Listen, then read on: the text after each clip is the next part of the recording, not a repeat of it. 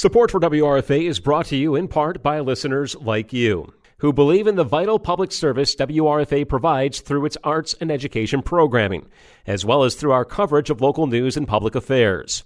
Plus, your generous support lets us provide a number of volunteer based programs to be shared on our airwaves. Help keep community radio in Jamestown and Chautauqua County alive by making a contribution today.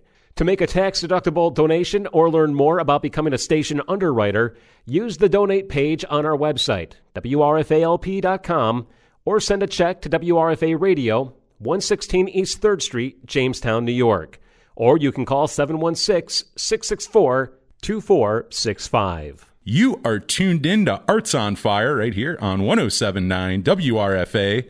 How you doing out there? I'm your host Anthony Merchant here with you. We got another guest for this episode. We're talking to Mitchell Anderson, actor, chef, restaurant owner, Jamestown native. He is bringing his one-man show You Better Call Your Mother to the Robert H. Jackson Center's Kappa Theater coming up September 15th and 16th. Tickets are available now at brownpapertickets.com. We're going to learn more about uh, you know, the show and uh, just kind of catch up with Mitchell, talk to him. Mitchell, how you doing? I'm great. Thank you, Anthony. It's nice to talk to you. I've been, uh, you know, I've been looking forward to this. I've seen, uh, you know, I've seen advertisements. I got the press release for uh, "You Better Call Your Mother," so I've I've seen a little bit about it. But let like tell us a little bit about this. Let's just, you know, I mean, really start from there. What is what is "You Better Call Your Mother"? What is this uh, show that you're bringing to town here? So, um, in my former life, I was an actor for m- most of my professional career, or I should say, the first 20 years of my professional career. Um, and then I left show business when I was turning 40 and went into the restaurant business and became a chef and owner of a little restaurant in Atlanta called Metro Fresh. So, uh, cut to 20 years later, um, uh, 2021, I was a about to be 60 years old. And that was just post or really in the middle of the pandemic. And if you're in the restaurant business in the pandemic, it was very emotional. It was very tough. And I was over it, right? So I thought, I'm going to do something outside of the restaurant that's going to be all about me and bring it back to me. And over the years, I had done many plays. I've sung on stage many times. Um, and I've always been fascinated with the cabaret form or the, you know, sort of the one man storytelling form. So I decided at the beginning of that year that I would create a show. And at first, I thought it was going to be just a little cabaret with some music and a few little stories. But I went to, um, I called up a friend of mine who I sort of knew peripherally. Um, this woman named Courtney Collins, who also went to Juilliard, and she's a local actress, cabaret artist, vocal coach, amazing woman. And she's I just to get her advice, and she said, "Sit down." Write down a few songs that you want to sing, write down a few stories you want to tell, and we'll go from there. Well, I sat down and in in the play I say I'm a bit of an overachiever. Um, but what happened was these beats of my life and the story came out very organically. So I wrote basically 10 monologues that take place at various points in my life that tell the story of my life. Um, and it turns out, looking back at age 60, in the rearview mirror of my life, it's been sort of an interesting journey. So um, I created this little show, and it's called "You Better Call Your Mother," because uh, in 1996 I was playing a gay character on Party of Five, and uh, I went to the the GLAAD Media Awards in Los Angeles. I was a presenter, and everybody and by that time in my life i had been sort of out to my friends and family and you know i was sort of just living my life but there's a different level of sort of the hollywood closet you know it's all very hush hush right and especially back then in the mid 90s and um, i one too many people or one too many people from the press asked me um, what's it like to play a gay character when you're straight? Um, and I just couldn't do that dance anymore. So when I was on stage, uh, I decided, spur of the moment, to say, "Look, I play a gay character on this television show, but I'm actually gay." And I say in the play, "This is the time. This is the moment my life changed forever." And I walked off stage, and this guy said, "You better call your mother," because at that moment, um, I sort of, you know, became the face of gay Hollywood, and it was just as the the story was changing, and I was sort of in the beginning of that uh, change of story where people were claiming who they are, and um, you know, it was. Bef- I think twenty years later, things are a little bit different. But when I was a young leading man actor trying to get television and film roles, you know, everybody told you to shut up about your sexuality and don't don't talk about it, um, even if you were sort of out to your family. Gee, I mean that that is definitely you have quite the uh, I mean powerful story there. I mean there there's probably a lot to go back through, and I mean to put this in you know in a one man show and put it kind of in the in the way that you are going to present it for this. I mean, I'm always kind of interested in this, be it a one man show, be it someone writing like their autobiography or kind of whatever it is, where like you got to kind of go back through your life. And I mean, obviously, I'm sure you remember that event quite well.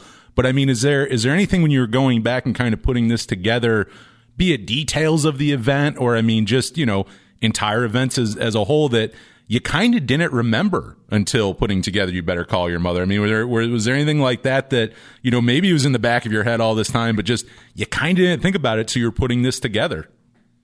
Well you know what's interesting is i feel like as the play evolved uh, in the writing of it and as the beats came together it's not so much that there were moments that i didn't remember but there were moments say from my very early childhood when grandma would take me to little theater to see um, uh, some musical like My Fair Lady or Man of La Mancha, or she would take me to Jamestown High School to see the Buffalo Philharmonic play, which sort of taught me about the theater and taught me about music and taught me about art and presentation.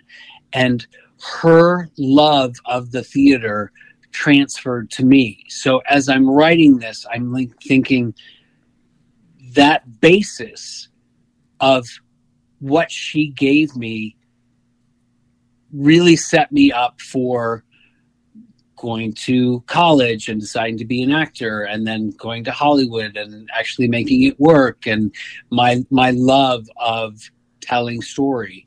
Um, so it's those kinds of moments that sort of come back around full circle um, that surprised me a, a little bit. You know um, that that all of the things that go into making a life are the building blocks that happen and if you look back at any given moment at you know 20 30 40 50 60 and and beyond you see all those little moments kind of kind of going off that actually too. I mean, because you're right. I mean, you're kind of putting your your whole life in there, and you know, you're, you're going back through and looking at it and piecing it together. I mean, is it is it surreal or overwhelming or anything like that when you kind of again like yeah, you know these things happen, but like you're talking about, like you start piecing them together and you really start to see like how much you've done and everything throughout your life. I'm sure eras of your life, different chapters, you know, living different lifetimes and stuff. I mean, was any of that putting it together surreal or overwhelming when you, when you do kind of like you just said, you're like putting your whole life kind of out there and really looking at that way instead of little bits and pieces, you're really looking at the whole picture. Yeah, it's, it's, um, it's very surreal. Um, and it can be quite overwhelming. I've had the opportunity to perform the show uh, in different settings. So I've done it a few times here. I did it in New York City. I did it for my 40th college reunion. And there are, are elements of the storytelling that take place in all of those places.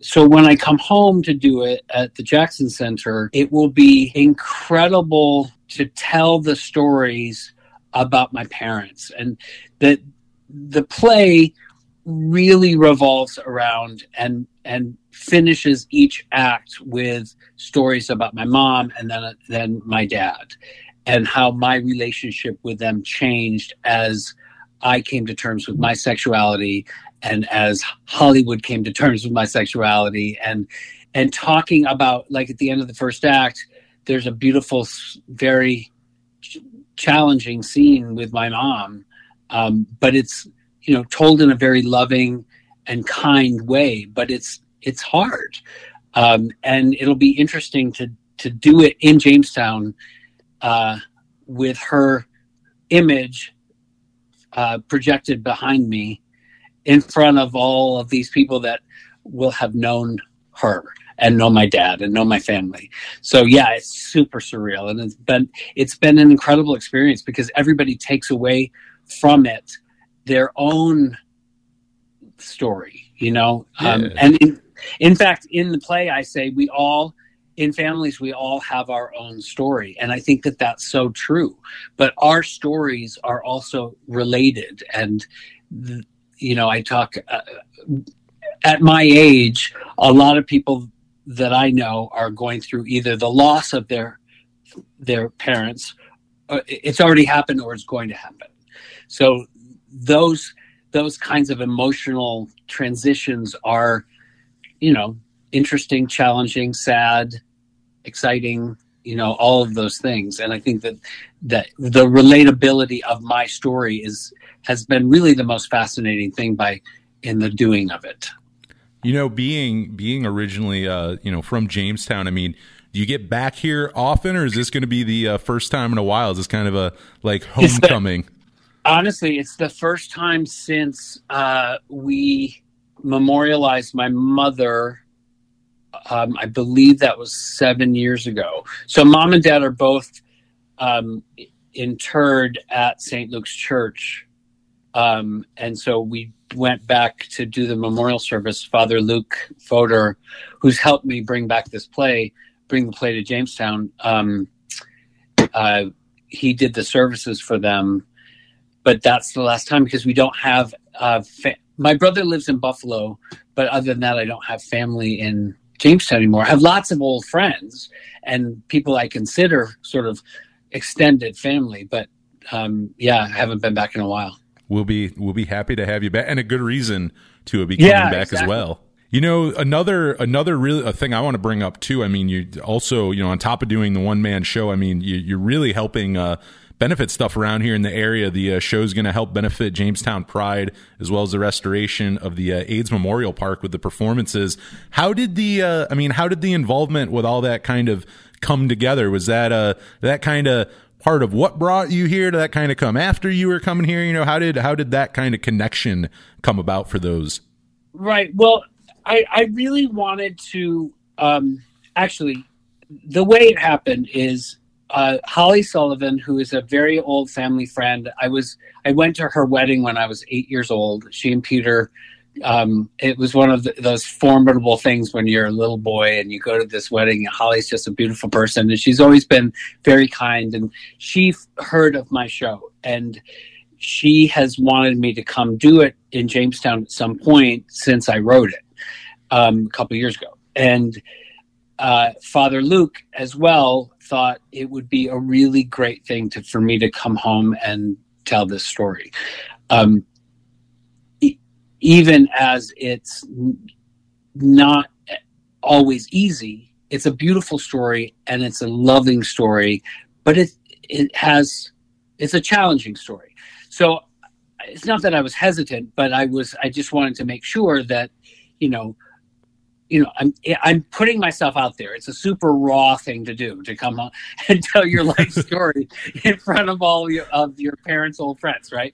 So, um, and then uh, I, you know, I have been lucky enough in my life that it's not something that I need to do to make a living, but I, but it's really just for the enjoyment of doing the play, right? Mm-hmm. So I said, Father Luke, if I come let I would do it as a fundraiser for something, and that also helps because then you can get it out to other people's lists and you know all that that stuff. So he had the idea and connected. Um, he's friends with Stephen Cobb, who is the head of Jamestown Pride, and he had this idea that this little AIDS Memorial pocket park. Um, uh, I, I, apparently, as the story goes, the this little pocket park had fallen into disrepair. They've repaired and restored the park itself, but the actual uh, memorial, the AIDS memorial, has not been restored or redone. So, what we have, what we decided was it would be cool to begin the process and raise the money to start that sort of whatever public art installation can memorialize those who lost their lives from AIDS. That I mean, definitely, you know, the, the definitely appreciated, you know, uh, and helping. I'm thrilled to be part of that. You know that uh, I talk about a lot in the show about being uh, a young man in 1983 headed out to Hollywood, uh, just coming to terms with my sexuality. At the same time, everybody was dying of AIDS, and so you have these conflicting storylines. You know, you have the you have the on the one hand the need to own yourself and be out and open and political to get funding and treatment for people who you know got the disease and we're going to die in a minute, right? But also in my life trying to be viable actor in this sort of homophobic world. So so to be part of telling that story and be part of memorializing that time in history is kind of cool in my hometown. I never I never would have thought that that would be part of my life, which is super cool. I mean, and again, you know, huge credit. Like, I mean, like you talked about a second ago too. Very vulnerable. You are. I mean, you're putting you are putting your life out there. You're putting, you know, everything that's kind of happened and you know thing subject matters that not everybody i think would be able to get up there and do something like this you know? I mean kudos kudos to you to uh, you know put something like this together and i mean vulnerably put yourself out there like this. You know? yeah. But, was, uh, when i did it um, at my um, college i went to williams college and um, i have some amazing friends there and stuff but i did say it does take quite a, a pair of uh, you know what to um, call the alumni office and say, "Hey, I got this show. I want I want to put it on." but um, but yeah, it, it kind of does. It takes a huge ego, but also eh, you know it does take a um, a bit of. Uh, I don't know. I just it, it's been such a great experience, and I and I do think that people have a, a, a moment, you know, and and that's what theater, good theater, does. It gives people the time to think about their own lives in relationship to the story that's happening on on stage, and I'm thrilled to be going back into the theater to do that, to to carry on that sort of legacy and remind myself that you know I like it and and it was something that that was a huge part of my life for so many years. You know, kind and, of, you know, still is. Kind of, uh, you know, because because you do, li- you know, you have you've had success in both worlds. I mean, obviously, acting being a part of a big part of your life, as well as you know, being a chef and a business owner. I mean, which uh, in my in my head i'm assuming uh, acting but i want to know you know which which kind of came first for you the passion of that? You know were you were you into acting and all of that first or cooking? You know which... well definitely. Yeah um definitely. When i um i always did uh, you know the high school musicals and the junior high musicals, and I was in a cappella, and um, it was. And then I went to college thinking I was going to be a doctor, but that really wasn't going to work. And I did, uh, I always did a theater, one theater class every semester. And I was like, this is, this is where my heart is. This is what I want. This is what I'm good at. Then I got into Juilliard and I started my career. And, you know, obviously for 20 years, that was what I did. And I was, you know, passionate about it. And I was lucky enough to have a pretty good uh, career both you know film television and stage but in my late 30s er, um, i just began to feel like the work that I was trying to get was not work that I cared about enough. And it was making me sad. Um, so I thought after really it was after September 11th, um, exactly uh, about three weeks or two weeks after my 40th birthday, I said, you know what? I'm done. I'm good. I've, I've had a great career. I can do something else. And fortunately, I found in the kitchen a second life that I was good at and and also equally passionate about. And I've created this kind of amazing little restaurant called Metrofresh in Midtown Atlanta that has been for 18 years as kind of hub of the community. Um, and I'm super proud of it. That is all. That is awesome. I mean, it's cool to see. You know, being able to have success in both fields and be able, you know, kind of jump around like that. Another thing I was kind of wondering too. I mean, you know, for both industries, the entertainment industry and the and you know, like the restaurant industry. I mean, are, are there any similarities, or are they two totally different monsters? Well, I don't know. I always talk about storytelling and t- um, telling the story. So, in my restaurant, my um, menu changes every single day. Oh wow! So on, on day one, I knew that I needed to get my menu into people's computers. Like I, I needed them to open the menu and go, oh, I really need to have some gumbo today, right? So, uh, so that's I started this. I started telling the story. Like a, every day, I would write a tiny little. Uh, now they would call it a blog, but back 18 years ago, people didn't really write blogs, or you know, it was before social media, before people were posting every little thing. So, um, the the blog, the daily story, the thought um, is sort of the background of what happens in life, while the foreground, which is you know the the food and all that, comes together. And I always thought that food brings people together and fosters conversation, and to me, that is sort of theater. You know, that is a sort of theater. Um, and and so I guess you know it it it was kind of a natural progression, but it's because I kind of took that idea that you could tell stories through food to a, another level. And I think that also for me, when I was sitting down to write this play, because I write literally every single day, um, my my writing muscle was pretty well exercised. That's cool. That is that's kind of neat. I I I, you know, again, like I didn't know if there was any like real connections, but it does, it does seem like, uh, you know, you're able to apply some of that, uh, you know, the creative side and the entertainment side into the, uh, you know, cooking side of things. Yeah, for sure. Um, and the and over the years, we've done like special fun nights where we've done like, um, we did a cabaret of 60s music and we called it Go Go Fresh and everybody dressed in 60s stuff. Oh, 60, nice. And I and I did like super fancy gourmet um, TV dinners, and then we did uh, a '50s night where we called it Flamingo Fresh, like the Flamingo Hotel in um, Las Vegas, and we sang all like Rat Pack songs, and um, you know that kind of thing is is super fun for us. We have uh, we do karaoke um, like once a month, and the um, we have a drag queen. Uh, a, a, guy who works for me who who has a drag character called Queen uh, Siberia the Queen, and she hosts the karaoke, and it's you know it's all a show. It's all a show. that is awesome. It's cool. Yeah. It's it's cool to hear again. Like you know, you can still kind of use that. Uh, you know, the creative side. You can still be as creative as you want on that side as well. You know. Yeah.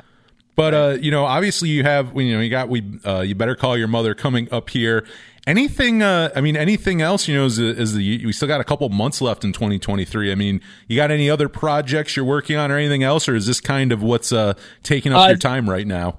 Uh, this is what's taking my up my time. Um, I've got the two shows next week at the Jackson Center. Please buy tickets. You can go to brownpapertickets.com and search "You Better Call Your Mother." Um, uh, and then I'm going to Los Angeles at the end of October to do it a couple times. Um, and then you know, in my business, uh, November, December are just it's just crazy with catering, and you know, so I won't have time to much of anything else. You're busy. You are a very oh the year's well, busy. no, I should say that I um, uh, this television show that I'm in on uh, Amazon Prime uh, is it's called After Forever, and season three is going to drop at some point this fall. So oh, nice. keep an eye out for that. So there are it's yeah a lot of a lot going on in the world of Mitchell uh, Mitchell Anderson. You should uh, keep your eye yeah, out right, on. exactly. But uh, you know, I mean, Mitchell, great talking to you. I mean, as we as we close this out, I mean, have we missed any things or anything else we should let the people know? No, I just hope. Um, I do hope that we have a couple full houses. I would love to raise um, a bunch of money for Jamestown Pride and the AIDS uh, Memorial Park. And I do think that, um, you know, even if you don't know who I am, or you, you know, you don't know my parents, or you don't know my family. Um, I think that you'll en- enjoy the story, and I think you'll enjoy the night. And it's always fun to be in the theater. No, absolutely. It'll be a it'll be a great time for a great cause. We got Mitchell Anderson bringing You Better Call Your Mother to the Robert H. Jackson Kappa Theater on September 15th and 16th. Again, tickets are available at brownpapertickets.com. And with that, we're going to close out another episode of Arts on Fire. They always fly right by. Again, I want to thank Mitchell Anderson. I want to thank our guest from earlier in the episode, Joseph Grice. If you want to hear this interview again, if you want to hear the Joseph Grice interview again, go find it on the WRFA SoundCloud page as well as WRFALP.com. And I'll be back next week with another one for you. Until then, for Arts on Fire, I'm Anthony Merchant. Thank you so much for listening.